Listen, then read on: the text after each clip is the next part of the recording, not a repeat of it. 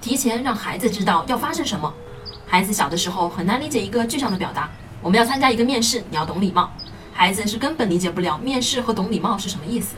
父母要用孩子能听懂的方式和孩子讲接下来要发生的事情，可以用讲故事的方式，确保孩子可以听得进去。二，对孩子的表现保持理性。当我们对孩子期望过高时，如果孩子表现不好，我们就很容易表现出失望的情绪。这种情绪会给孩子带来心理压力。在这种情况下，父母应当给孩子更多的自由，全然的接纳孩子的表现，让孩子知道，无论他的表现如何，父母都会给他最大的支持和爱。三、激发孩子内在的力量。当孩子有一个比他更需要照顾和鼓励的对象时，就会激发孩子内在的勇气。这个对象可以是孩子喜欢的玩具或者娃娃。利用好伙伴，能帮助孩子减少紧张的情绪。我是不完美柚子妈妈，关注我，为你分享最有深度的育儿知识。